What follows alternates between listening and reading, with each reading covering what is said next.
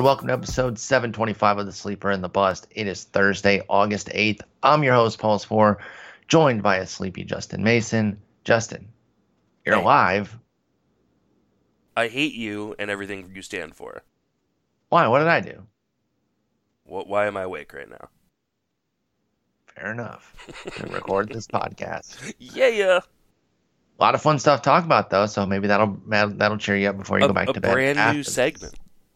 Brand new. No one's ever done this. the Yeah. fantasy world with this idea that I Mhm. came up with. It's called Spicy and Icy. hmm again, I can't believe nobody thought of this, given how long fantasy and like podcasts Yeah. and writing's been around. One guy that's really hot, one guy that's doing really poorly. It's it's amazing. You know what's gonna happen is people are gonna rip us off. If and they like, do, I'm gonna be so they're gonna do hot and cold segments. No way, dude. Yeah. No way. Yeah. I'll be so mad, dude, because I totally made this up. Mhm. Spicy and icy. That's going to be the main focus here. Not a lot of uh, little news and notes transactions going on. Did see one right as we came on, though. So I go ahead and get your thoughts on Mitch Keller, pitching prospect for the Pirates, being recalled. Um, he's going to get a little bit of a shot here down the stretch. Any interest in Keller? Not a ton. I, I think what I'm gonna do is just kind of monitor his first few starts, or at least his first start, and kind of see what he's doing. I mean, he, he got the strikeouts when he was up. Mm-hmm. Uh, the problem was he wasn't getting the ground balls, and he was putting a lot of balls in the air. Uh, so I kind of want to see what happens with his first start before I invest in him. I think some leagues, obviously like NL only, you have to just kind of pick him up and put him on Yeah. your reserve list. Uh, but I think in 15 team mixed and even shallower than that, I'm I'm just not willing to let him destroy my ratios. Yeah, so if someone jumps you on Mitch Keller, you're willing to let him Mhm. go by. Uh, having a strong season at AAA, uh, 28% strikeout rate, 8% walk, 356 ERA, 124 whip. Not too bad for the 23 year old right hander. Solid prospect, but as you mentioned, first time around 12 innings, and he was disastrous. I think he had like a 1050 ERA. Of course, that, that can.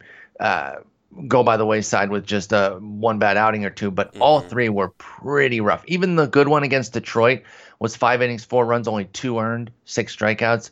But the at Cincinnati and at Atlanta, he gave up 12 runs in seven innings. So be careful with Mitch Keller. I think Well, I agree with you. I mean, the big thing too is in those three starts, he didn't have a start where he had more than a third of his balls in play as ground balls. Like that just Oh wow. Is uh, and and what he was doing in AAA that made him successful is he had a 44% ground ball rate. hmm And and that kind of marries with what he's been doing. Mhm. Honestly, his little blip at uh, AAA last year, 52 innings for Mitch Keller, was the only time he really didn't have a great ground ball rate. It was 33%. But Mhm. throughout his career, coming up in the minors, Mitch Keller's been a ground ball guy, pairing ground balls and strikeouts, a winning combo generally. And as you mentioned, his short stint in the majors, they were lifting the ball on him, 15.8 hits per nine. Not great. Uh, did get some of the swing and miss there, so the foundation was still there. 96 mile per hour fastball, decent stuff. So I agree with you. Go jump now in NL only because you basically have to for anybody that has a pulse. But in your in your mixer leagues, I think you kind of let him let him go there. If somebody wants to pick him up in 15 team on spec this weekend. I think you just kind of let them. I, he's somebody right now in the short term. I'm willing to miss out on Mitch Keller, uh, whereas 10 and 12 team, I think you, everyone's going to wait and see. So you will actually get that opportunity to see what's what. Might cost you We- more, yeah, but it would we be talk worth it. about this all the time. I think a lot of people think that your ratios can't move very much this late Oh, in the yeah. season, and False. some people, including like you know our friend Todd Zola uh, over at Mastersball, uh, have like done some great research and, and written articles about how they really can. Uh, and so picking up some of these risky starters down the stretch may be uh, th- feel like a real way to kind of pad your ratios, or sorry, uh, pad your uh, counting stats, and won't hurt your ratios. And it, anything could be further from the truth. especially with all these mega duds that we're seeing, right? The, these six, seven, eight, ten earned run outings that have become far too common uh, this year.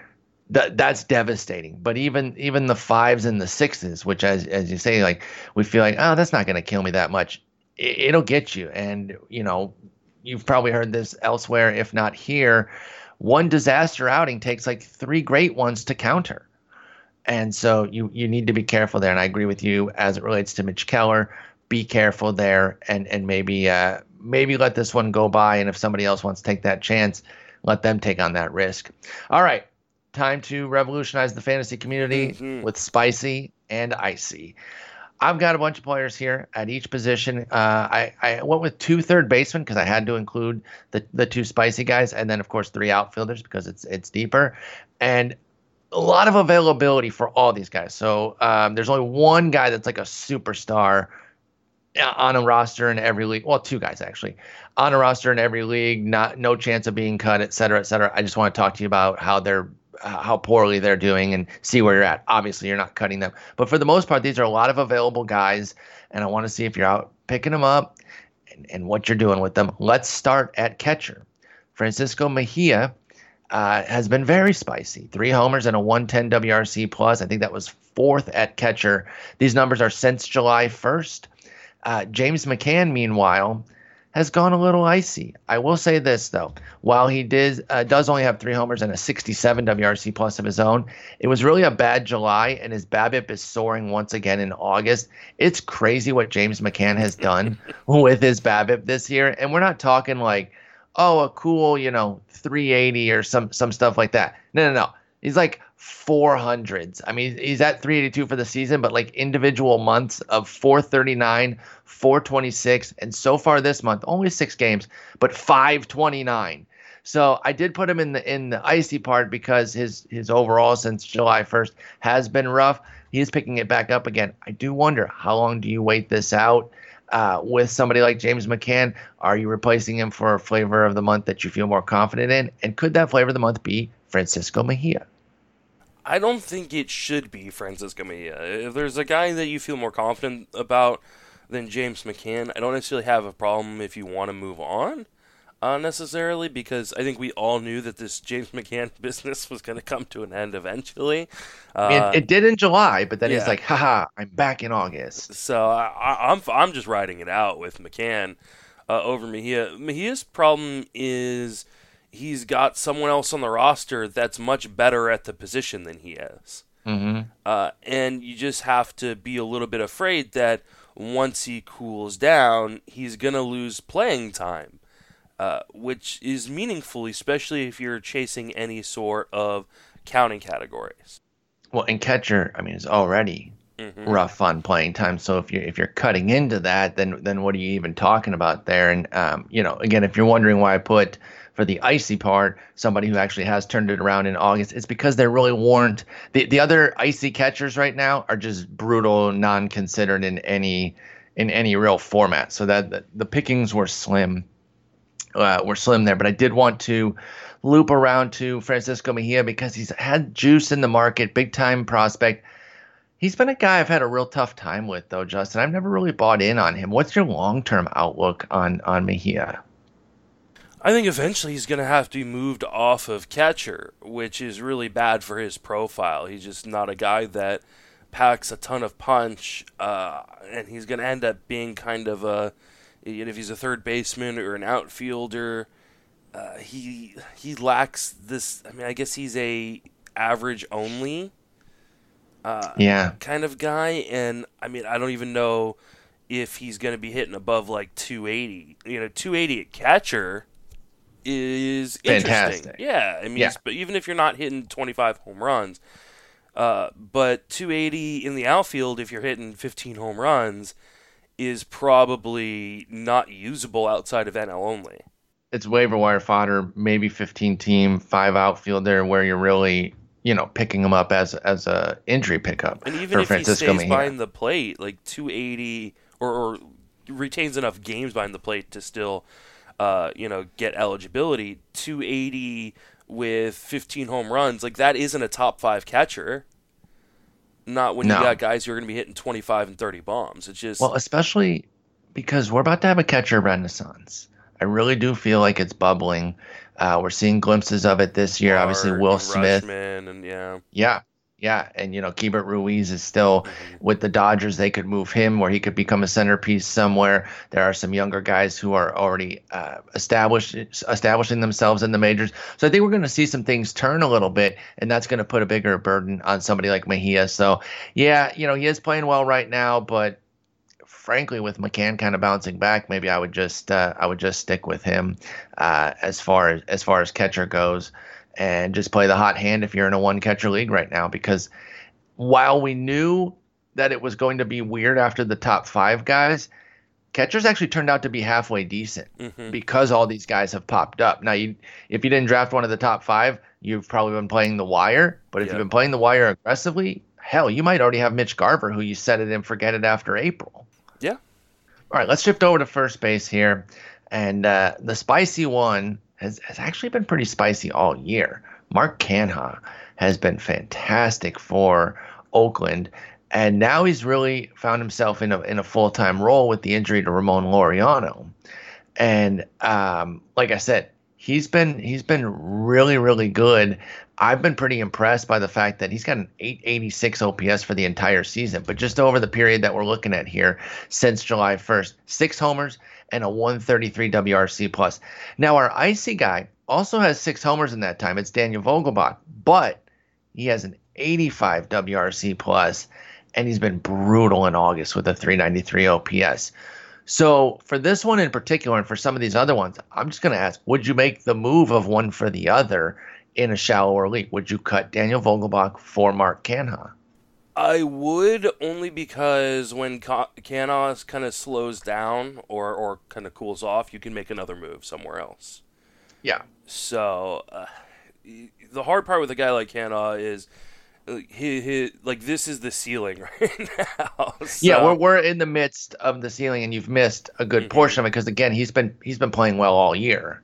Yeah, so I I don't have a problem kind of moving on from Vogelbach because uh, he'll be probably available still on the waiver wire uh, if you need to go back to him or someone mm-hmm. of that uh, you know that ilk. So you know Justin Smoak is probably lying out there in, in, in a lot of those ten team or, or shallower formats.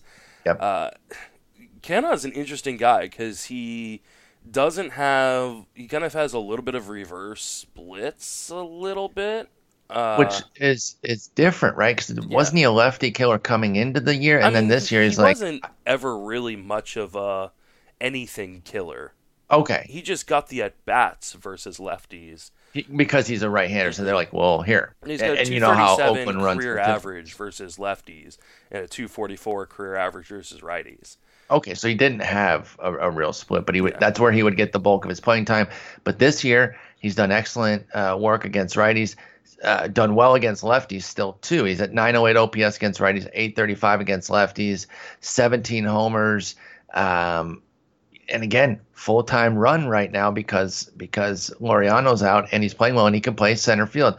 His defense is okay, but uh, right now it's it's been enough, and he's batting in the middle of the order too. Mark Canha is plus he's outfield first base, so let's say, you know, let's say Vogelbach got hot again and you wanted to go back and get him, you could maybe move Canha to the outfield and bring Vogelbach back on if you cut him or something like that. So there's a little flexibility there. I know outfield first base isn't the hottest uh, duo of positions to have, but I'm always in favor of flexi- uh, positional flexibility.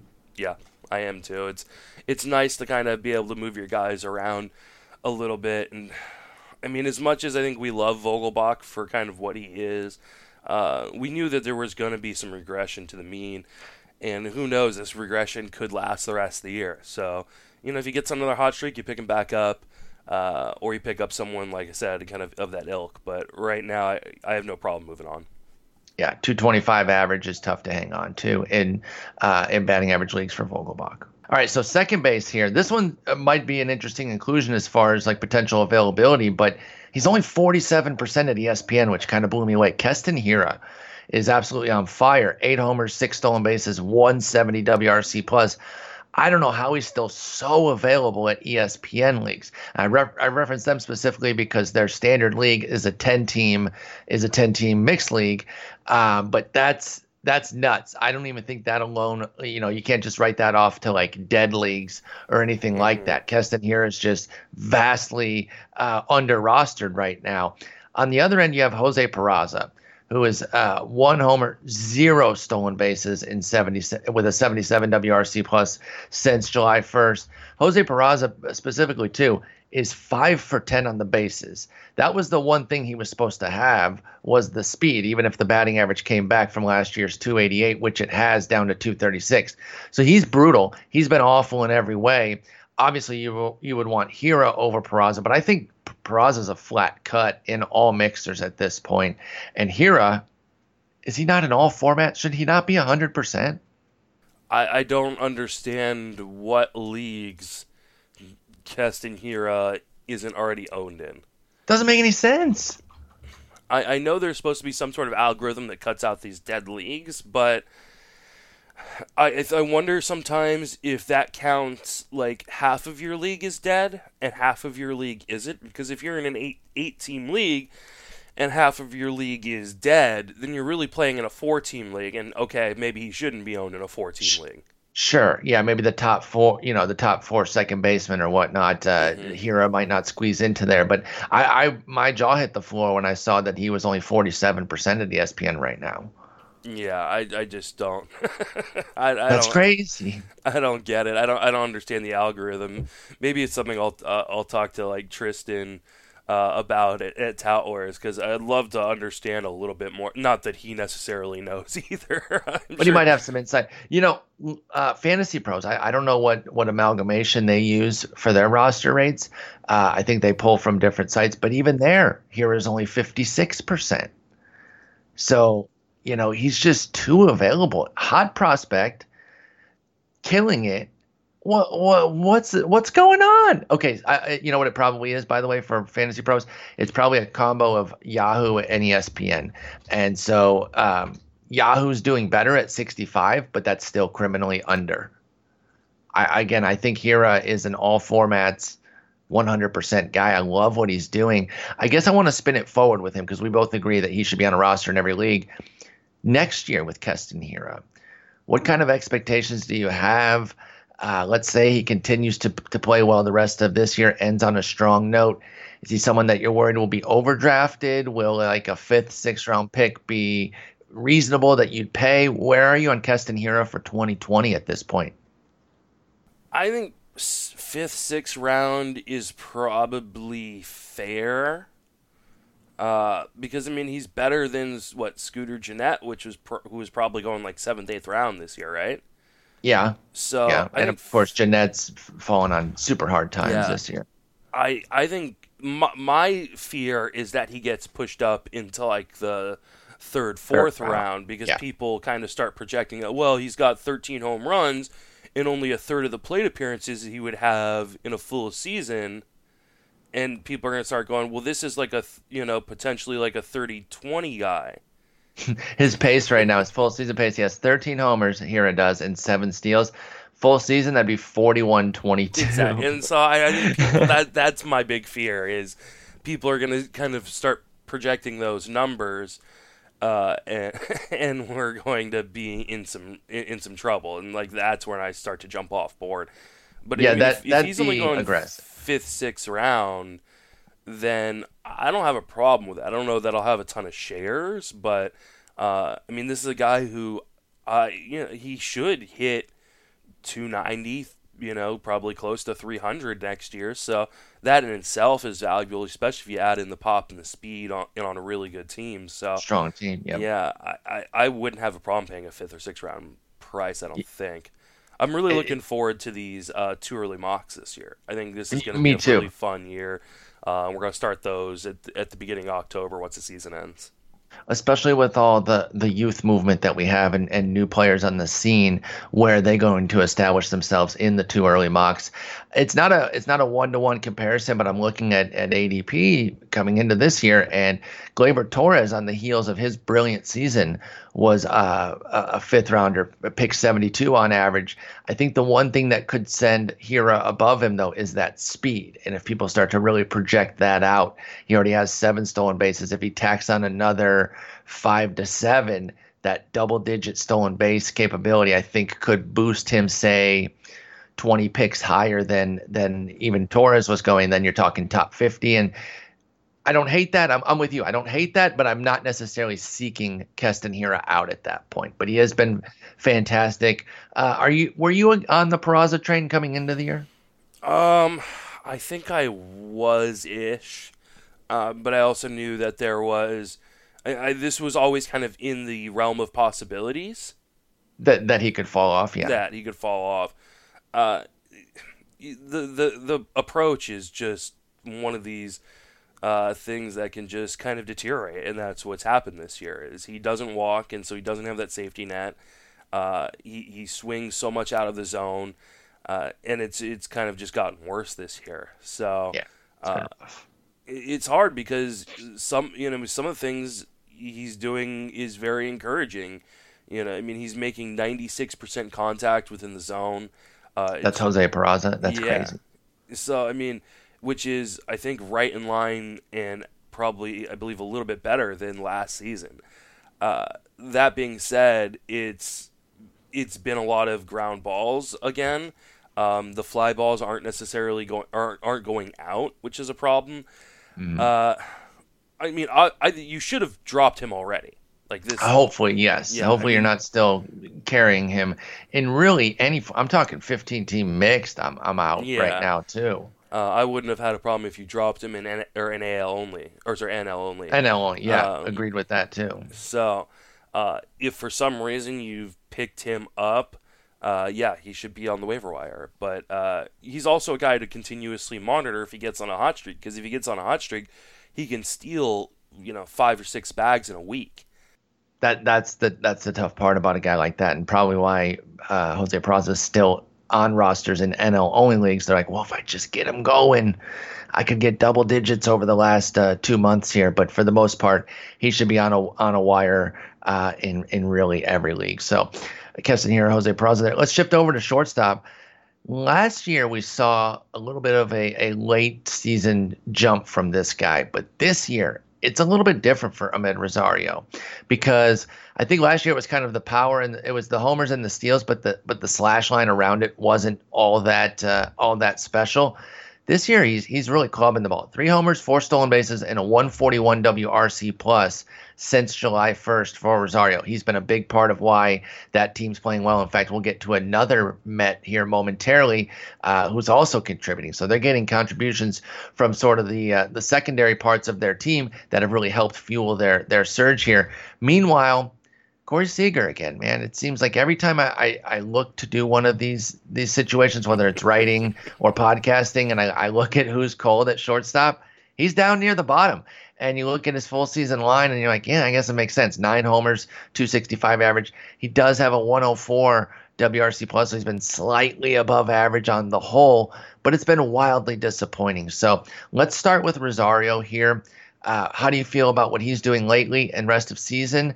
And then we'll get into Corey Seager. But Amed Rosario, is he somebody that that that you like as as a breakout here? I do because uh, he can steal bases, and he the pop is is nice, but obviously one of those guys benefiting from the juiced ball right now. Though mm-hmm. I mean, there's no sign that Major League Baseball is going to do anything about it. Uh, so maybe that can keep up. And this is a guy that hits 17 home runs or something like that for the year. But he's also a guy that could steal 10 bases rest of the year even more if he just if the Mets just let him run wild. Uh, I thought it was funny when they were like toying with the idea of moving him into center. That's right. It's Remember like, that too. Yeah. And now his defense has has come around. Like mm-hmm. he's he's improved defensively at short, but he, yeah, there was talks of he's going to be their 2020 center fielder. Yeah. So uh, it'll be interesting to see what they do because I think he can be a very good. Uh, he, has got all the tools to be a very good defender at short. So uh, it'd be interesting to see. But they also have guys in the pipeline that are that are close to I think being called up uh, that can play short as well. So sure. Uh, I like Rosario, and I like the fact that he's kind of doing this late in the year, where people aren't going to notice quite as much coming into next season. So I agree. Definitely a guy that I'm going to be picking up right now in shallower formats, but also a guy that is going to be especially with how deep shortstop has been. I think he's maybe one of these guys that kind of fall between the cracks during I, draft season, and we could be getting a steal in the same way that like Marcus Semien and Jorge Polanco. Yep. Uh, and even uh, you know, uh, even Tim Anderson. Yeah, Tim Anderson, Paul DeJong, um, all these guys that have performed, uh, you know, much better than their draft position comparatively speaking to some of the studs. Uh, you know, the the the Seagers and the Correas of the world. Um, and uh, you're just going to get him at such a cheaper price. So I think he is probably part of that group for next season. That that's a great point on, on Amed Rosario, and you talk about uh, what his speed can be. It can be so dynamic. He does have the six stolen bases since July 1st. He's been caught four times though, so let's get some decision making here, Rosario, to uh, to where you're going on the right ones here, and he really could be a double digit guy for the well, rest and, of the way. And that's a thing to kind of really monitor, uh, because obviously when they were when it looked like their season was going down the tubes, maybe they were like, yeah, just run whenever you want. So yeah. maybe now that they're in position to compete for a playoff spot, they become more judicious and they they're don't like, whoa, let whoa, him whoa. run. Yeah, you put the brakes on, dude. Uh, don't, don't, run, run us out of an inning. So uh, I'll be very interested to see how many attempts he gets, you know, over the course of the next few weeks and uh, the last what month and three quarters of a season. So uh, it, yeah, this is this is definitely a guy to monitor, uh, kind of what he does rest of the way for next year. But I think he could be kind of steal. Still only 23 years old. I mean, very yep, very young. Be young. entering uh, uh, year 24 next year. And he's a little bit higher as far as ESPN goes. He's on uh, 70% roster rate, but that means there's still some shallow leagues where he could be available. Um, some of these guys with higher roster rates could be also trade candidates too if we're buying in on them, and we are with Rosario. And I think if you do need some some speed and maybe you need a middle uh, middle infielder, he he won't come at a hefty price tag. I don't think. Corey Seager, meanwhile, carries the name value I, I almost think you could do a deal where you trade Seager for Rosario, maybe not a one for one, but where they're uh, they're kind of uh, replacing one another around some other pieces. And I would be wanting to get rid of Seager. I, have really cooled on him at this point. Um, I just I don't know where we're at. It's hard to fully write him off. Age 25 season right now, but like I said, we're talking about nine homers. The ball's flying for everybody except for Corey Seager. Bland ass 265 average and I, as I mentioned, been brutal of late. One homer and 69 WRC plus, which actually isn't nice. You would think it's nice, but it's not. And so I ask, where are you currently with Seager? And then I'll, I'll get your thoughts on, on 2020 and beyond. But right now, the rest of this season, is, is Seager somebody you would cut in, say, a 10 team mixer? I think you have to consider it. Uh, it's hard because we know that there is potential there. I mean, this is a guy that in 2016 and 2017 had what 26 and 22 home runs, uh, hit 300 or, or close to it in both of those years. But at this point, you have to wonder if the injuries have taken a toll on him. Mm-hmm. And, and just and just cut into what he can do. Yeah, I mean, you could go over to like his Statcast page, and everything is in the blue. Uh, his his expected batting average, which is what his batting average should be if things went the way they're supposed to, is 239. So he's actually overperforming, or has overperformed where his expected batting average has been. Uh, his uh, exit velocity is uh, kind of right at league average or a little bit below. Uh, or actually, sorry, it's it's almost two or no, yeah, right at average or a little bit below. It's it's nothing is going well for Corey Seager, and yet you just have to wonder: is he hurt? Is he or have the injuries kind of claimed him or claimed some of his talent? Because these back injuries, especially, and then what he had TJ in the offseason, yeah, uh, they can really sap you. And exactly, and to your point, he might not be like ailing every day, mm-hmm. but maybe the the pileup of injuries have have curbed his bat speed and yep. and just sapped some of his skill. That's a great way that you put it. And I, I, I have to wonder if that's where we're at right now with Corey Seager because he is a far cry from that guy we saw in 16 and 17. And if I'm being real, even if he was that guy right now, it would be much, much, much, much, much better, and he would be fantasy viable. But he still wouldn't be top of the scale. He wouldn't be special. So, Exactly, exactly. He'd be that guy where you're like, I'm getting my my steady Eddie Corey Seager, but it's not transcendent. So now let's spin it forward. What are we doing next year with Corey Seager? Let's give him a a solid uh, finish to the season. Let's take what he's done this year, the 265 and, and the nine homers and 91 uh, game pace. Give that, tack that on for the next month and three quarters. Uh, we'll call it two months, just for sake of ease. So he ends up with something around what would that be like 13, 14 homers, the 265, and then the counting categories. Let's say he finishes with that. He doesn't get hurt in September. He ends on a quote unquote healthy note. What are you doing with Corey Seager next year at a remarkably deep shortstop position? I don't know that he's draftable. I, I, mean, I, I want to give you credit, by the way. You were aggressively down on him coming into the year, and I thought you were. this was my this off. was my argument was not not not that he would do this, but like even if he was Corey Seager of old, like how special is that? Yep, yep. And I and I thought I thought you were off on that. Um, you know you weren't paying the the premium for him anymore, but you were still paying uh, a, quite a bit higher than guys you liked. Some of the names you named earlier: Paul DeJong, uh, Jorge Polanco, Marcus Semien, uh, Tim Anderson, several others. By the way, too. Uh, actually, he was right. He was right by uh, Tim Anderson, but that that's not really the point. So you were out on Seager from the jump. I don't think that this is bringing you back in. I'll say that. No, I mean, how could it? I mean, what uh, if his price drops to what, say, DeJong's was this year, which is like a pick 170, 20th ish uh, shortstop off the board? Do you buy back in then, or does it need to drop even further for Corey Seager? I think he's got to drop even further. I mean, what are you draft like? If we made his name John Smith, yeah, would you be drafting him at all? Like right you're now, you're wrong, drafting man. name value. That's all you're drafting yeah. with Corey Seager. Because, uh, like I said, even his peak isn't that sexy. Yeah. I mean, the, the, the, the, the 2016 season. The 300 batting average is nice, but. Always. Uh, that always plays, but. I mean, there's a ton of guys hitting 22 home runs a year. Yeah. Like, that's yeah. not that impressive anymore. He, he's never really stolen bases. So, uh, like, that, that part of his game isn't going to be attractive. I and mean, he only has two full seasons, but but in neither of those did he did he even uh, get 80 ribbies. Mm-hmm. So in spite know. of playing on a on a loaded offense. So I just yeah, I don't know what you're really what you're benefiting here. Yeah. I, I, let me ask you this. Would you cut him and just get Rosario? Just flat out make the the the spicy for the icy that we've that we've outlined here. If they're both available in in say a ten yeah. teamer.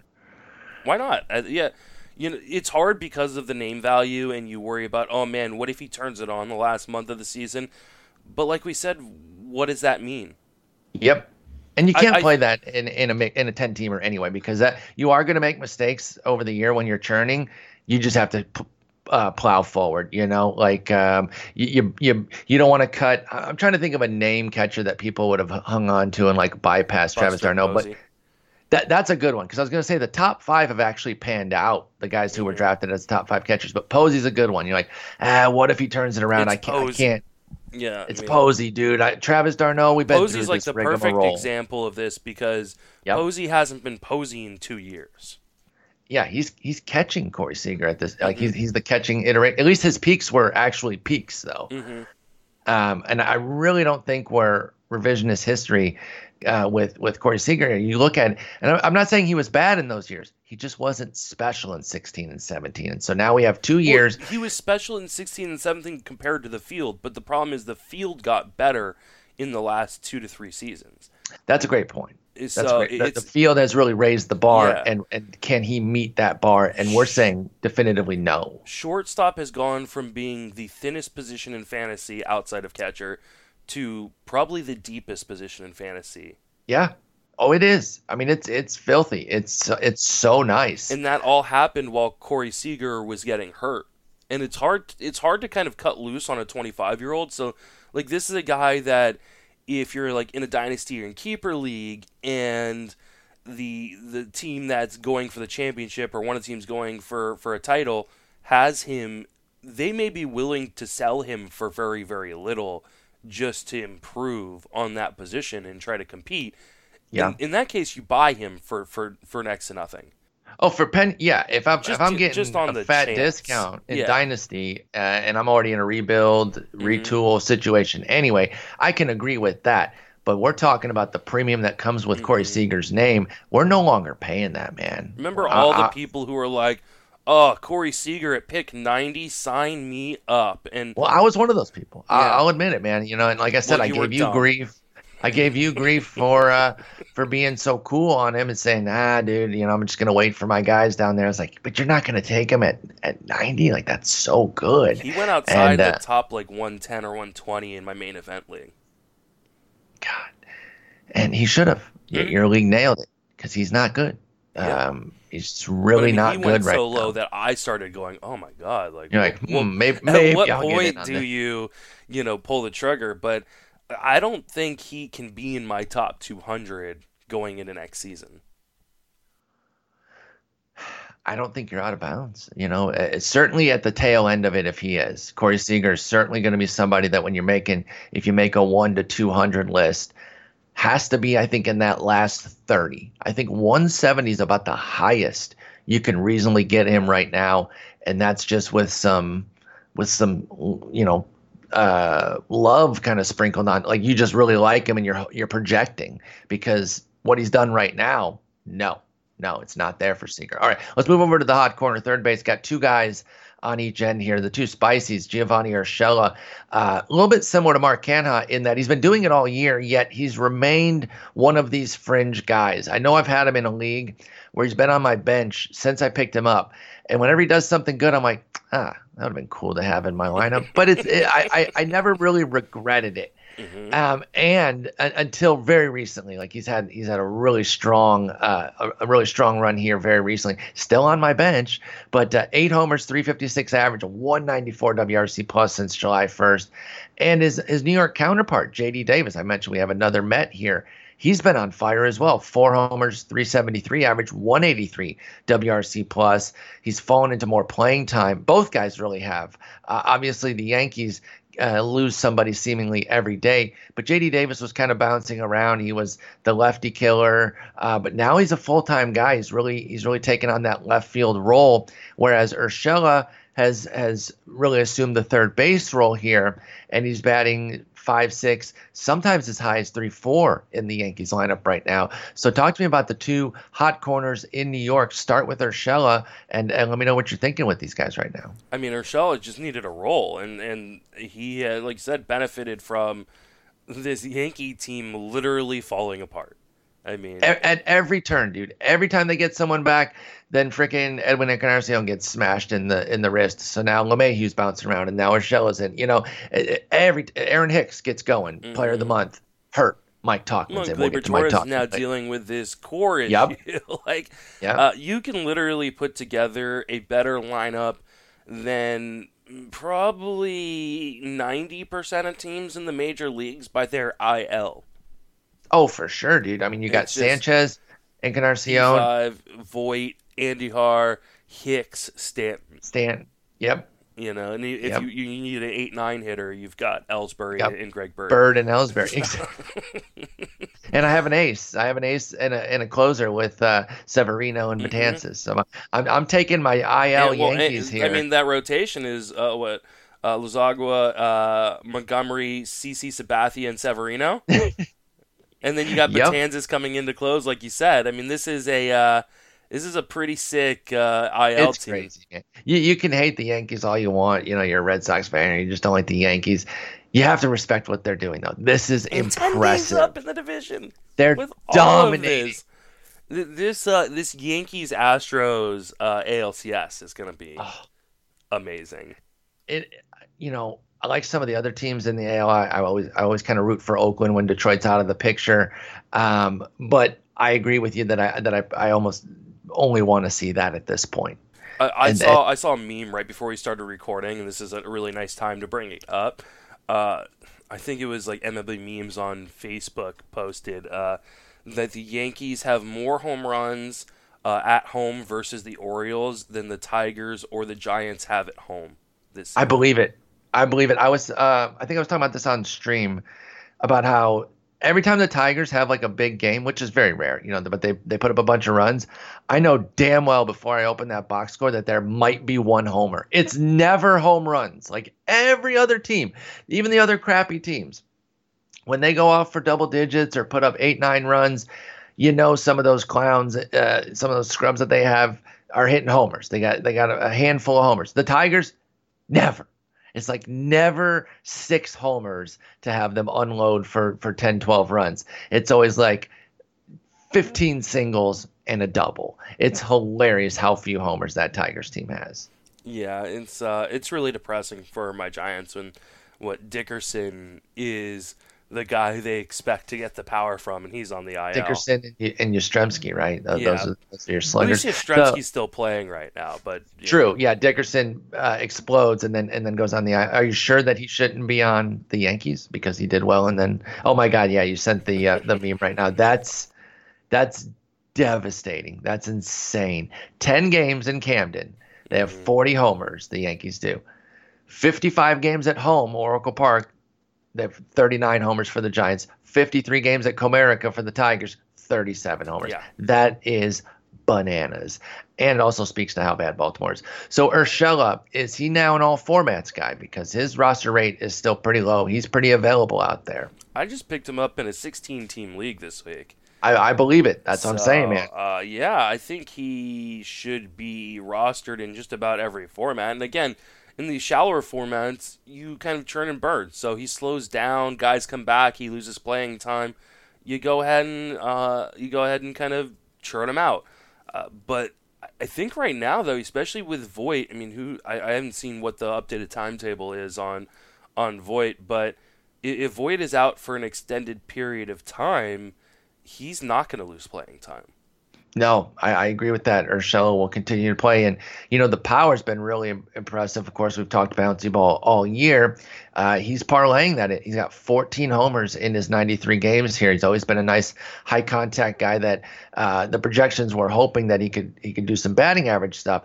16% strikeout rate this this year, 319 average but the homers and of course the counting categories being part of the Yankees absolutely helps Urshela. So I agree he should be scooped in every league at this point if he hasn't already. Let's jump over to JD Davis because I think he's even more widely available because he had kind of that defined role of like, okay, you're definitely in against lefties, but then we'll spot you against righties. This dude absolutely blitzes the ball. Like he he he can smash. This is another Houston castoff. Just speaks to their embarrassment of riches that you can almost. You, you, I'll, I'll, let's have a L- LCS of Yankees IL versus Astros castoffs. that that'll be that'll be the bizarro world uh, L- LCS. But yeah, JD Davis has been on fire now for a while, and like I said, has a full time role third base slash outfield, so dual eligibility. What do you think of JD Davis as somebody who should be picked up in mixed leagues? Uh, this is a much more difficult question because I do worry about uh, him losing playing time. But I mean, here's the big difference between what he was doing uh, earlier on in the season uh, and what he's doing now. I mean, this is a guy who's al- he al- always has hit the ball uh, hard. His soft mm-hmm. contact percentage is ten percent this year. Jeez. So I mean, he, he he's always hitting the ball hard.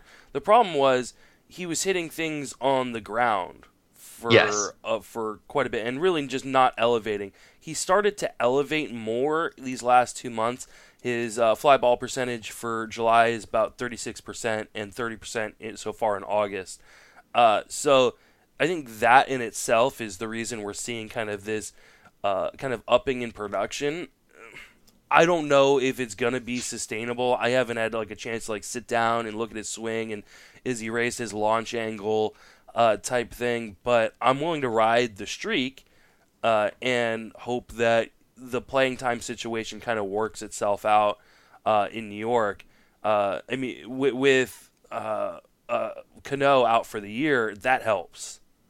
So oh yeah, that that that's and Lowrie's that's a big not deal there. anywhere like near uh, coming back. I don't no. think at this so point. McNeil has come in from the outfield to take second base, and that has opened that playing time for JD Davis. So, you know, even if they want to commit to Todd Frazier at third base, Davis kind of has that left field on lock, and I'm not really seeing anybody that's going to take the, it. The question uh, becomes like, what happens when Dom Smith comes? That's exactly who I was about to bring up, but. Then I think that it puts Todd Frazier on the hot seat because then if he doesn't perform, Davis starts to take third base burn from him. Yeah, I, think that could be right, especially because it's not Dom Smith is a really atrocious defender, but they don't have first base as an option. So I think they'll just let him kind of rot out in left field, move Davis over to third, uh, and that kind of, and then for the Frazier experiment is over. So uh, I think he's probably fairly safe as long as they don't. There's talk about them picking up Panik once he clears. Okay. Waivers. So like if something like that happens, that could be uh, a little bit of an alarm. But right now, I said like like I said, you just kind of ride the hot streak and hope for the best. Man, I cannot believe they're three games over 500. Whenever you you you, you want to definitively and everyone's on board saying they're done, they're toast, is when the Mets turn it around. It's Imagine like if they hadn't made this, some of the stupid moves that they made. I know. Uh, like, that's the that's like the Mets story. Mm-hmm. Uh, the book is called "Imagine if they had made some of the stupid." You moves. know what's gonna happen is they're gonna like finish one spot out or like one game out of the second wild card spot. So they're gonna do all this. They're gonna go on this run, and they're just gonna barely miss the playoffs. So they kind of screw up their uh, their draft. Yep. so they're they're in between. It's like it's like being, it's what the uh, Redskins do every year. It's yep, like you're gonna yep. be just good enough so you don't have a top ten pick, but not good enough to make the playoffs. And and bad enough to break fans' hearts mm-hmm. right there at the very end. So oh, it, also what be... my Giants are gonna do, by the way. oh, I know. What are they already like one and six in August? Uh, it's awful. Had to happen. So. J.D. Davis, Gio Urshela scoop them in every format right now and ride it out and kind of deal with it as as things change. But right now, both are playing extremely well. They do things a little bit differently. I, I believe in J.D. Davis's power more, uh, Urshela's average more, but they both offer something there. On the icy end, uh, this is one of the guys that you know, we're not doing anything with him as far as cutting him or even reserving him. But I did want to bring up that Matt Chapman has been uh, freezing cold of late. Just three homers, 194 average, and a 70 WRC plus since July 1st. And then the Cardinals' devil magic seems to have worn off with Tommy Edman. And I I brought him up because I don't know that it's registered with folks. First off, I still see him being recommended as a pickup because of Cardinals' devil magic. And and two, I, I think people don't realize that, well, or maybe they realize it, but uh, it hasn't fully registered. Matt Carpenter's back, so now playing time could become an issue. So with Chapman, is it just a cold streak, and you're not not too worried, or is there anything there? And then we'll get into Edman. I'm not worried about Chapman at all. I mean, he's one of these guys that can go through these cold streaks, but his defense is so good they're never going to sit him. No, wouldn't even come close. Maybe a day breather if he was hitting yeah. like a hundred, but he doesn't even. I don't even think he's at that level right now. I think he'd have no, to be he's hitting hitting like 194 yeah, over what the since over a month. Yeah, over a month. Yeah. So I mean, it's it's not. He's still walking a ton. He's still walking at eleven and a half percent clip. Still, he's one for twenty in August, and and so that's an 050. They're still not going to sit Matt Chapman. Yeah, I'm I'm not worried about Matt okay. Chapman at all.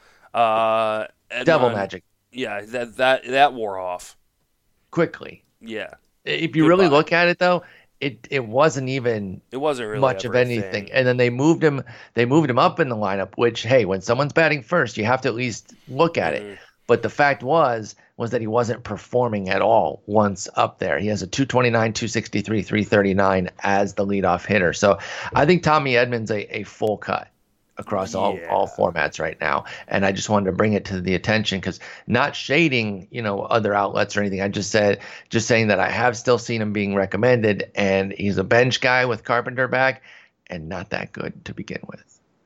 Okay, let's move on to the outfield here. We have six six names, three icy, three uh, three spicy, three icy. We'll start with Mike Tauchman I briefly mentioned him when we were talking about the Yankees. Again, just another another guy who's like, hey, we got all these injuries. Let's get this guy to come out of nowhere and absolutely beast. Our boy Alex Chamberlain. This is one of his faves. He was loving him in uh, in in Colorado, but of course, uh, you know, he's not super young yet. I think it's age 28, age 29 season yeah, for Tauchman. But an underexperienced guy, you know that Colorado has no use for them. They want to keep using the same old broken guys no matter what. So they ended up just getting rid of him. So great move there, Colorado. He's absolutely decimating fools in New York right now. His recent run since July 1st, six homers, four stolen bases on the sneak tip, 423 average, and a 233 WRC plus for Mike Tauchman. And yet, still has some availability. So let's get into Tauchman first. How viable is, is this? Obviously, this is a, a streak, but how viable is he even as he cools down? And is he in all formats guide for you? Mm, the question is, how quickly are guys going to come back that are going to knock him out of the lineup? Because I think this is completely viable. The problem is when Hicks comes back, when Judge comes back, uh, there becomes an issue of playing time. Uh, you mean you mean Stanton? Judge is back. Oh, sorry, Stanton. Yeah, Stanton. Uh, so Stanton and Hicks, when they come back, where does he play? I guess they could DH Stanton again. Sure. Uh, if they're if they're comfortable with E five playing first, but then where does LeMahieu Well, he has go? to come back though too. Yeah. So I think once guys start coming back, Tauchman's going to have a hard time finding full time plate appearances. That's gonna be a while though, right? And I mean, fractured. It, I mean, uh, Stan was supposed to be back in April, Exactly. as my as my main event team will tell you. Uh, Yep. So, like, there, there's no guarantee that any of these guys or all of you guys, especially, come back. Exactly. So that's why I wouldn't plan. I wouldn't worry about planning for that. Pick up Tauchman and, and deal Yeah. with it if and when it comes to pass. He's a really interesting guy because he doesn't necessarily hit the ball particularly hard. Uh, he's a guy that makes good contact. Yeah, he doesn't hit it softly. It's like he doesn't Yes. crush it the way um, JD Davis does, but he has a similar soft contact rate. He only has a 15%. So it's a lot of yeah. medium. It's like well struck contact. Fifty-three percent medium contact. Uh, and Uh, obviously, you can do damage with that, especially Yeah. with the bouncy ball. and that's the thing. I think with the bouncy ball, uh, he's re- he's really benefiting being a lefty in that park, being in that lineup. Uh, he's got a very very good eye, like a 20 percent O swing percentage. Uh, you know, mixed with uh, what I think 80 84 percent uh, zone contact percentage. Those are those are two nice kind of uh, combinations. So like this isn't a guy that I'm necessarily like looking at as a potential stud, but he's a potential above average player that should be rostered in just about all formats. Yeah, I think that's I think that's right with Tauchman, and you just ride this one out. Um, Alex Chamberlain says he's a first round pick next year. No, I'm just kidding. I you know, Alex is a smart smart guy. I mean, he's he's just loving it though. This is what honestly two New Yorkers that I associate uh, with with Chamberlain. He loved Jeff McNeil and Mike Tauchman, and both those guys are absolutely out of their minds this year. So hopefully he got him everywhere. Uh, let's stay in the AL East. Anthony Santander. In fact, hang on, that's not the right way to say it. Uh, I it? forget. Nope. Uh, hang on. Let me see if I can find it. Is it on Baseball Reference? It's not. But I did hear that it was different. Uh, I can't remember what it was. It was like I'm never gonna be able to pronounce it correctly because I Yeah, can do yeah. Santander. No, it, it, it's different. It's I, I forget it. But uh, for those of you that, that know what it is, tweet me. Tweet me the pronunciation. But I can't remember. I, I heard it on a I broadcast. To just pronounce it poorly. I heard it on a broadcast, and now I can't remember it. I meant to make a mental note, but I failed. Uh, but five homers, 309 average, 122 WRC plus since July 1st. He's been great. This Is this another Dwight Smith Jr. situation, though, where we buy into it? He has uh, playing time, top of the order, and then he just fades? Or do you do you have anything here with uh, with Santanderino? No, I'm just kidding. Uh, I was, I, now I'm adding letters. Uh, but with, we're going to call him Santander till I learn the, the right pronunciation. But do you see anything uh, the rest of the season? Is this viable here for the number three batter in the Orioles lineup? I think it is somewhat viable. Uh, he's got a 279 uh, X batting average. Uh, hits the ball decently hard. The Orioles have no reason not to play him. Like the BABIP isn't like way out of whack, so maybe maybe he regresses a little bit in terms of his average. But I'm talking about like a little. Like he's a 280 hitter.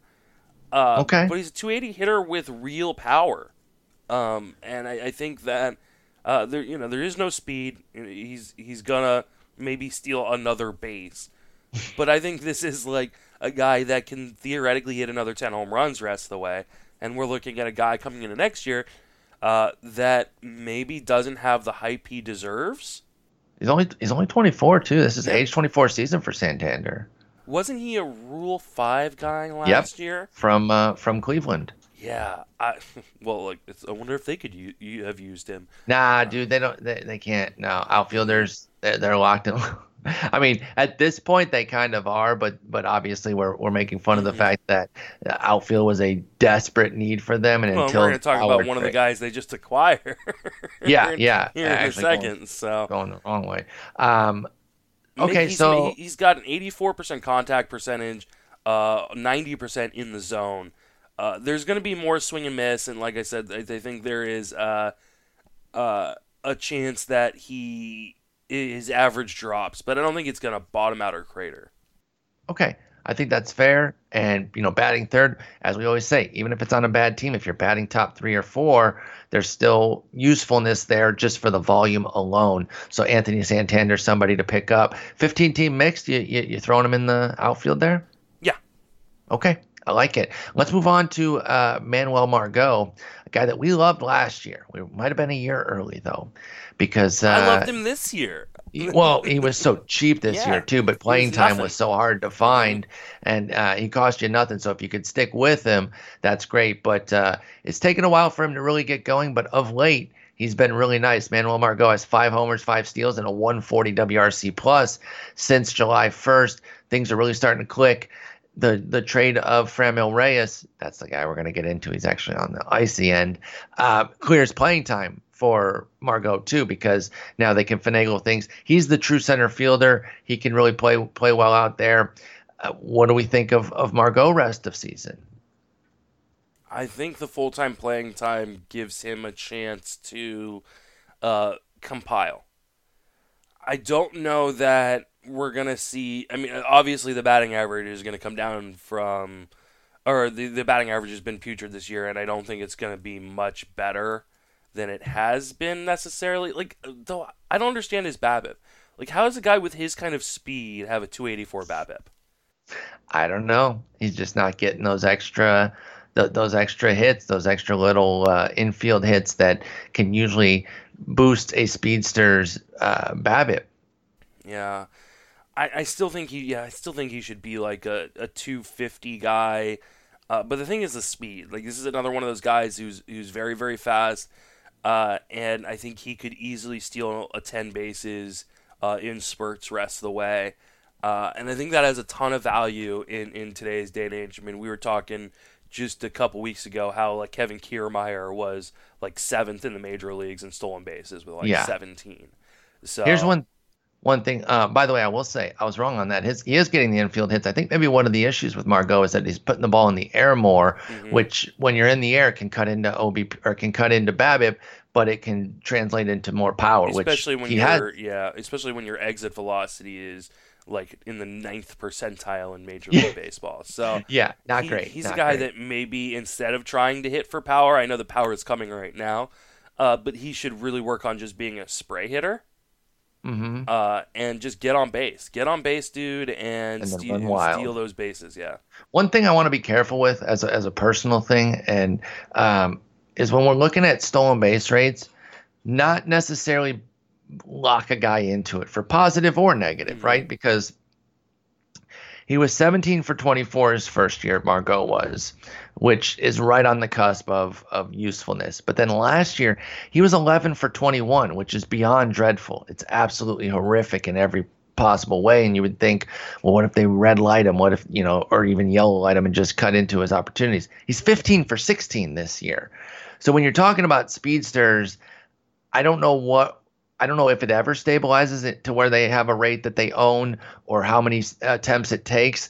But I do think sometimes, me personally, I get locked in and I'm like, well, he's not that good at making the decisions, or he's really good at it. And then the very next year, it can flip completely. And stolen bases continue to just be this this really difficult thing to get a hold on. and uh, he goes from 11 of 21 last year to 15 for 16 for Margot, and now he's one of the premier base stealers and could be one of the best the last two months here. And I think one of the things too we have to keep an eye on, especially with a guy like Margot, is where he's stealing these bases in relation to his batting order. Because a lot of the stolen bases he's gotten this year, he was batting seventh, eighth, ninth. He was he was in positions where okay, if we run into an out here, we run into an out. Uh, as he moves up the batting order, they've been a little bit more judicious. So I think it's one of those things where we want to kind of keep an eye on rest of the way. Right now, he's you know kind of bouncing between batting seventh and eighth and batting second. So I'll be interested to see kind of what they let him do rest of the year in terms of how much they're going to let him move uh, mm-hmm. on the base path. I think they'll let him run because it's a team that's not necessarily trying to compete right this minute. Uh, yeah, but that they're, they're bouncing between next year if they end up be you know becoming a team that looks like they can compete coming into 2020 as, as, they hope to be because they you know they this was supposed to be the year where they kind of messed around and did some things. They started off strong but now they're they're they're dead uh, you know 23 back 52 and 61 if they can hit a little run though and, and still be a couple games under 500 even 500 themselves i think the year would still be a win because they've had some development with players and whatnot. But uh, i agree with you on the margot i think it's still a win no matter what just for the development of some young guys right well, and there's been no like one of the things that has really kind of hurt the padres in terms of developing some of this young talent is injuries and there's been yeah. no major injuries knock on wood uh, yep. for for kind of their big name prospects. So uh, especially their pitchers, which they desperately need. I really wish just. I, I, I applauded what they did with Tatis Jr. and Paddack. You know, having them up from the from the year and saying this is our opportunity. If they can help us win one or two more games, that could feasibly be the difference. Now it hasn't panned out. They're not wild card contenders. I hope that doesn't, you know, uh, have them graded negatively by folks for doing that. And you know it's going to happen, and I'm not. Uh, I've already done it. Well, I'm not. What you've already clowned them for it? Yeah. Oh, you're you're garbage. Because you're no, the worst. If, I'm sorry, but from a straight business perspective, it's the it was the wrong decision. Bull. Now I Bull, because from, you don't know how the season's going to pan out. And if they were worth the one or two extra games, they feasibly could have been wild card contenders. I'm sorry, year. you can't tell me that the Giants shouldn't have uh, just sold everything like Madison Bumgarner because they weren't going to be as good as the Dodgers, and say the Padres made that's the right the decision. Thing. It is the same thing. They were no, never going to be good enough to win a World Series, and that's the goal. No, so that you can't say three, that. Wait the three weeks and get the extra year of art. No, you, you can't you can't say that. I just uh, you obviously ha- well you have the benefit of 113 games to, to try to make that point. Coming into the year, they had a lot of hype. No, they were if it a doesn't reasonable matter. contender. If they were still in the playoff the playoff race, if they were leading the wild card, I'd say the same thing. It was a mistake. Well, you'd be wrong, and it'd be no. it'd be a stupid thing to say. No, because it wouldn't. You, it'd be the right decision from a business no. perspective. From a fan's no. perspective, I love it. it. It's great. We got to see these guys uh, from I'm sure a player's perspective, they love it because it, it the organization's telling them that they compete. From a straight business perspective, it's a completely wrong decision. No, definitely wrong, because they gave them it, it, They they pushed the chips in right away and say, listen, we have an opportunity here. We could be a wild card team. Let's get these guys going from from Jump Street, and and I like it, and I, I thought it was the right and, move. And, Plus and Plus, I think they'll end up signing Tatis to a, to a deal anyway. So I, I think, I mean, I think it'll be rendered Tatis, moot. Then, yeah, it, it's rendered moot. If they sign Tatis, but they sign Paddack. Talking out of both sides deals. of their mouth and, and, and, and, crying about got teams keeping guys down and then hammering a team that does it, I, I just I don't vibe with that. I, I really don't. And we, uh, don't hammer them from a business perspective. We hammer them from a we want to from like a fan's perspective or a fantasy player's perspective. We say it's good business, and why wouldn't they do this? Like, I mean, I, I they they were legitimate wild card contenders this year. I thought it was the right they move. They were never legitimate wild card contenders. Bullshit. They were bullshit. They were coming into the season. They were four starters short. They're still like three starters no, they short. Weren't. No, they weren't. They were not four starters short. They at least had two. I really liked Paddack and Lucchesi, so they were they were at least rocking two starters. And we've seen with the with the move of bullpens this, these days that you don't need like rotation is not if that's your biggest need, but you have a good bullpen to back it up, like you can be fine. I mean, look what the Brewers have done and did last year, uh, not having a great rotation. So, I, I, I don't agree with that. They they I think this is some some revisionist history here. They were I, I, don't legitimate. I'm pretty sure I said this exact same thing at the beginning of the year. They were so legit. People can go back and listen to the tape of when uh, uh, of when we talked about this beginning of the year. I, I stand by it. I, I said it at the beginning of the year. I stand by it now. And for those of you who say we agree too much, here you go. Who says that? Uh, every once in a while, you guys agree too much. I'm like, are you kidding me? That's a stupid. Paul and critique. I hate each other.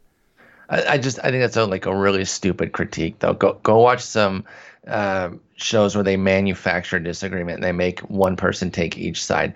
I mean, that's that's just remarkably dumb. I'm not going to say things I don't agree with just to have a differing I will. opinion. That's remarkably dumb. Yeah, you probably will. I so have fun doing too. that. Um, on the on the icy end, I already hinted at Franmil Reyes, so let's start with him. Three homers, 231 average, very unnice 69 WRC plus. Uh, he obviously has been cold. This this is partly with San San Diego, but also with his new club. He hasn't quite made uh, a big impression here. Are you concerned about Franmil Reyes? Nope. Is, is is he somebody that you would potentially cut in a mix uh, in a shallow or a mixed league? I don't think so. I'm not worried. I just uh, they, they they acquired her for a reason. He's still playing every day. It's not even like they're they're they're just gonna let him swing his way out of it. I yeah I don't I don't have any fears about Franmil. He's a minus forty nine WRC plus with Cleveland specifically. It's not minus sixty nine. That is that is tough. That is tough. But it's also eight games, so uh, yeah, I too it's, it's, I too will not freak out. It's still super early. I'm not. I'm not. He's still kind of getting accustomed to his surroundings. I just you put him on your reserve list, uh, and you put someone else in. And I mean, in a ten team league, if you want to cut bait, you cut bait. Whatever. Mm. And, but I don't know, man. I'm not cutting a 30 home run. I mean, it's 27, but I'm not cutting that. One thing I will say too, we're talking about since July 1st. It's basically a month when you factor in the All Star break, and um, just to tell you like what his his Cleveland work alone has done to these numbers. He had an 808 OPS with three uh, all three of the homers he's hit since July 1st um, with San Diego. So that that's what he did in July. So just these it's seven games here with Cleveland or no, uh, yeah, it is seven games of dreadfulness where he has two hits. That's really brought the numbers down. So um, it's a bad week this is more I put Franmil Reyes on to say don't freak out, uh, as, yeah, as opposed I, to I'm not I'm not freaking out at all. and if, if people do start cutting him or including him in trades, I would be there to pounce because this is one of those guys that when he gets going, he hits he hits nine homers in like yeah. a 15 game period kind of type. He, he, goes on the Nellie Cruz, uh, yep. who is just on fire right now. Just, just amazing. I love it. Yeah. I love Nellie Cruz. He's so good. Uh, Eloy Jimenez was kind of pulling out of his out of his uh, little slump there to start the season, and it, or so he started the season poorly, gets hurt, comes back, looked sharp off the IL, uh, hit some hit some quick homers there, has cooled again though, and uh, and and now is back in in the icy realm. Four homers, 213 average, 70 WRC plus. I like that he at least still has the four homers, but it's it's been it's been a little it's been a little uh, little bland here. If you look just since the All Star break for uh, Eloy Jimenez, it's two homers, a 222 average, a 591 uh, OPS. So, what are you doing with Eloy Jimenez? Is he somebody that you're just holding on to in 10 team mixers? Yeah, I, I think I am holding on to him because I just believe in the talent. But at this point, you're kind of just betting on the talent. Uh, and yeah. I don't know if there's going to be a person with a 25 home run season this year that we're going to feel more disappointed in. Well, yeah, because everyone was expecting, you know, 35, maybe even 40 well, if things like really broke out. 300 batting average. That's that's the probably the bigger part than the homers is the fact that he's hitting only 237. Mm-hmm uh, with a sub 300 OBP for Eloy Jimenez. Yeah, I mean, currently he has a 40% or 41% O swing since the All Star break. Yikes. Uh, o swing, for those that don't know, that's basically chase rate. That's swinging outside yeah. of the zone. That's horrific. So, I mean, he's really just trying to hit his. He's got a 19.4% swinging strike rate in that time. Uh, he's trying to swing his way out of it, and I think he just need. I think he needs someone to go and kind of talk to him and be like, "Hey, take a pitch." Breathe, breathe. Yeah, Yeah, you're all right. Relax a little. You're you're not gonna get sent down because they signed that deal. Uh, he's got a two percent walk rate. Um, God. In, So- in this run, on in this season, run, yeah, in, in this that- run. So he's at seven percent. yeah, it, yeah. This is I, I'm not I'm not super worried about him necessarily. Uh, I, I just I, I believe in the talent and I think he'll be fine. But um, I can understand people pulling him out of their lineups. I just I'm not going to put him on the waiver wire. Do you think there's a discount to be had in dynasty leagues? A tangible? Discount. Yeah, I don't. I, I don't really think so either. Frankly, if you're in a dynasty league, there, there, it's like a certain caliber of player that understands, you know, youth and and how uh, players can start slowly. So I just don't know that you're going to find a lot of fish who are, are willing to really sell low on him. That said, would you buy at at market or or even slightly below it, even if it's just a, a nominal discount on Eloy Jimenez? Is is he somebody that that you're willing In- to in go buy? Yeah. Oh yeah, for sure. If I'm getting any discount or even face value of what it was coming into the season, uh, uh yeah, for sure I'm buying. I, I, I completely believe in the talent. I think we've seen flashes it of it. I think part of it is he is uh, overly frustrated with himself. I think part of it is he, he struggled with injury this year, and that can be really frustrating. This is a guy that is probably going to go way too low in redrafts leagues next year. That'd be great. Uh, That'd be great. Yeah, because- some of the other rookies really overshadowing him. Now, of Yeah. course, he can. He he's going to listen to this podcast as all major league players do, uh, and They he played in clubhouses. yeah, What's up, he, guys? He could ball out the rest of the year and totally ruin everything we're, we're saying right now, which I'm sure That's is true. what's going to happen. If he hits 12 September homers, his his ADP Yeah. won't budge off of. In fact, it'll go up Well, I mean, if he hits 300 the rest of the way, we're we're screwed.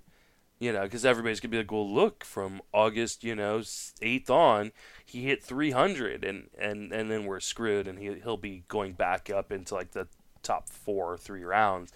Uh, that being said, uh, if he continued to maintain what he's doing, I think a lot of people will be kind of scared because the the big pull on a guy like Eloy was the floor is really safe.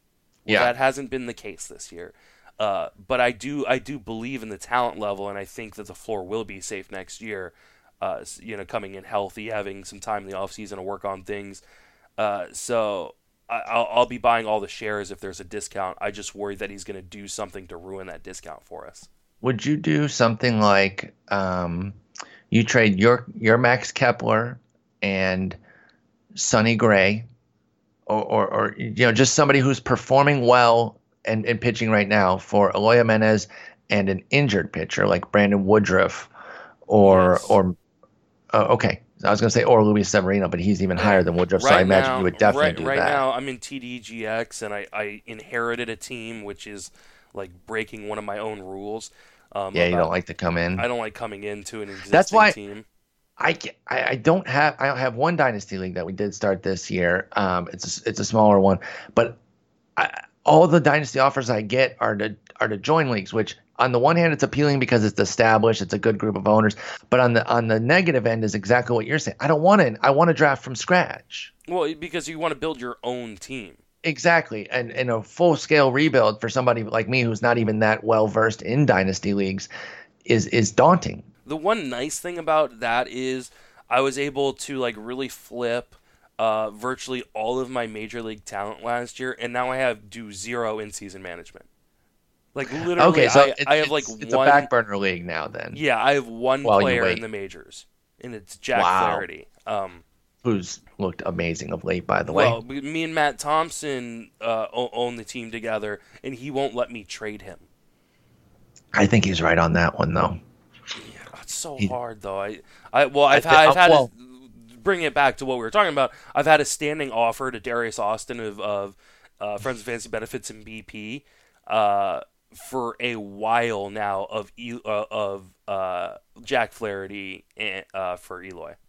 I was I was just about to say, yeah, because what about the offers you guys could be getting now? Is Matt still hardlining on that? Because with the way Flaherty's going, I mean, you can get an Eloy Jimenez, you know, some other like major prospect. What if Well, it was see, for Jo Adell? Would would he Well, do see, that? and I offered that exact thing at the beginning of the season to uh, uh, Craig Goldstein, who had him, uh, and he's like, "I just love Adell too much." I was just about to say I think like, Goldie I loves, like the wrong, wrong effing person. Yep. because he loves Adell as much as I do. Uh, so, uh, and the only reason I'm really bringing this up because I'm sure people are bored already with me talking about my team is I know Darius listens to the podcast and go. I think maybe You're trying to he's, nudge him. maybe he's forgotten that trade is just sitting out there. No, I, I think it's worth bringing up though because again, you, you did bring it back to to Jimenez, and and that's what I'm saying. I think if you go out and you get Jimenez and an, and a and a distressed pitching asset, somebody who's hurt but that you believe in, for your sweet swinging guy like a Kepler or somebody else breaking out this year, and a pitcher who's pitching well and upright right now, I think Yep. you can actually get some nice, nice, uh, nice returns there in a dynasty league. So I do think it's worth uh, worth looking into. But we like Jimenez. We're sticking with him. Um, on the one hand, I am hoping he does go off like that because there are two key leagues where I have him, uh, and I hope he ruins next year's value. But on the other end, if he just kind of meanders to the finish line, then I think you and I will be fighting for shares of Eloy Jimenez at like pick 170 in every league, 150 yeah, maybe. if he if he if he's going 150 or later, I'm gonna have lots of shares of Eloy Jimenez. Just, for sure. Yeah. All right, the last outfielder.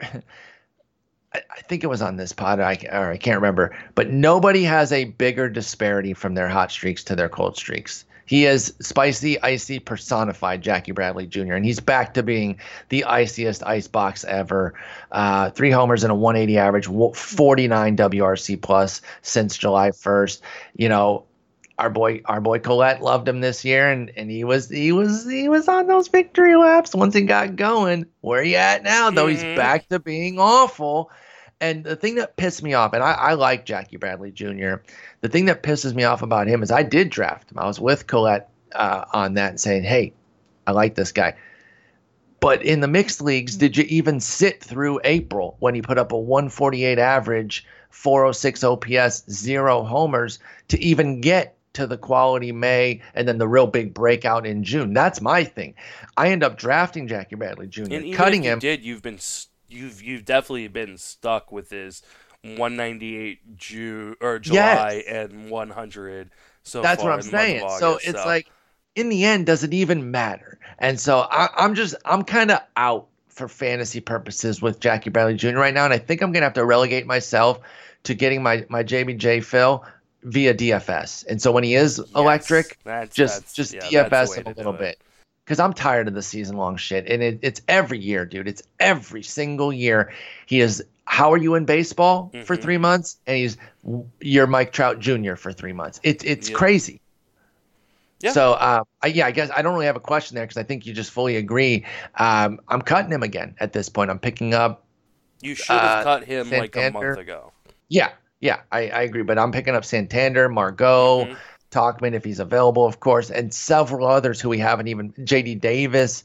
Um, but yeah, others who we haven't even mentioned. And I think just uh, if you do like JBJ and you have that that affinity that uh, Jason and I have for him, just just use him in DFS against key righties and stuff like that. Uh, but okay, I think that's going to do it for for spicy and icy. I'm glad I created this. I think it's going to help the fantasy industry really kind of. It's it's amazing. it's just a good framework. Yeah, no, Yeah, just the- yeah. I'm just, I'm, I'm just, so afraid how people are gonna. I'm just afraid people are gonna copy us. Should I should I trademark it? Yeah. not just the name, but the whole concept. Because I, I just don't yes. hear people comparing hot players to cold players. I I, I don't think- think there's ever been anything written or Or, so stupid. uh, about like good and evil or bad and No. good. Like this no, is no, no, no. yeah. It doesn't happen. And I, I thought of it today in the shower. I was like, dude, this is a great idea, and I knew you'd like it. and I appreciate your support. And, and, uh, wha- how many tweets do you think we're gonna get of people like like being like, of course people have done takes this. it. Yeah. Yes. Well, have you ever heard of uh, Bonafide or Bonifacio, dude? have you ever heard of Boons and Banes on Baseball HQ? Yes, guys, we're, we're fucking kidding. Uh, and there's the f bomb for the episode. Um, I But did yeah, the- so the- good not swearing this episode. I, I know, and I, that was so frivolous. I didn't even need to do it. I'm I'm sorry, y'all. I'm, I'm very well, sorry. and I, shit, I didn't. It was so frivolous of me to even watch myself. Like I don't even know. Like we, have, we uh, haven't done that all season. Here- Here's one wrap up question: Who's your Who's your favorite guy here that you would go target on the on the spicy end that you think they're going to keep going the rest of the way? I want to get them everywhere.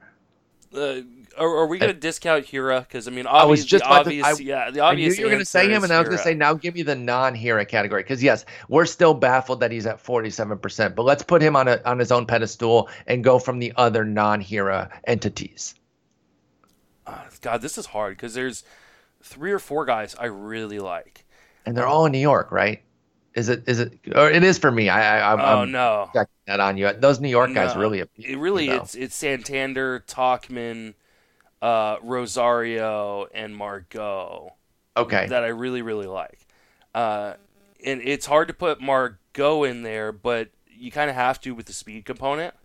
Yes, because he can he can he can totally change you Mhm. with twelve. He, he could double. He could double his SB total. The rest, like it's Yeah. possible. It's not likely, but it's If possible. you're making me take one, I think I'm gonna take Rosario. okay, I uh, like that. But like, it's really hard not to take Santander because Santander is gonna hit third in that lineup. He's gonna play every day, and I do kind of believe in what he's doing.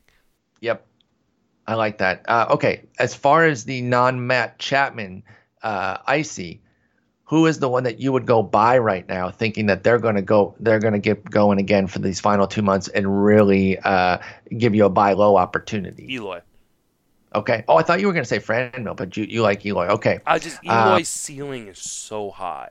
I love him. Fr- I think like that's my pick, Franmil. Fran Mill definitely could hit ten home runs next week, and he looks He really- like he really could. He's got that kind of power, but he's not hitting three hundred rest of the way.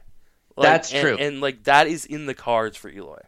Yeah, he could match uh, Re- Reyes homer for homer with a great batting average. So that's a great point. He's my pick as well. And obviously, I uh, was discounting Chapman has. yeah, like, yeah, he doesn't count yeah. because we're we're not making like any actions top with seventy, him. top fifty player. So Yeah, he's just in a little bit of a cold streak. Don't don't fret. And if anybody is foolish enough to give you a moderate discount of any sort on Matt Chapman, go buy him right now. But for the most part, these other guys should be able to command some sort of discount. So hopefully this helped. Um, And- and, Justin, like I just want to point out one thing before we wrap up. Yes, sir. when we talked about like all these kind of hot streaks and cold streaks at the beginning of the season, this is what we meant when we go no one will pay attention. Yes, August. Ex- yes. So let's bring this around full circle is if these things were happening in April, people would be freaking out right now on all of these guys one way or another. Uh, but because it's happening in August, I, I bet half of the listenership didn't even realize some of these guys were, were either struggling or, uh, um, or or on fire. Yep, the, the the Chapman thing is so perfect. If he does that to start the season, it's like, well, is Matt I'm Chapman getting a bust 40 this year? tweets a day. Yeah, like oh, I can't believe you made me draft Matt Yo, oh, Chapman. you- Oh, you guys were saying Matt Chapman's the next uh, the next big thing, huh? Idiots. Mhm. No, you're you're a million percent right. I'm glad you brought that up because this is exactly what we mean when we say that. And it makes analysis difficult in April because we can't just come on and, and say nothing. But with star players, there's not a lot to do. Uh, and so, yeah, I, that, that's that's a great uh, point to finish on, and we will go ahead and finish there. I will give you the information that you need to post your Sunday episode, but I think you and Jason are going Sunday, and I then hope. you and I will be back next uh, Monday or Tuesday. Yay! All right, take care, Justin. Take it easy.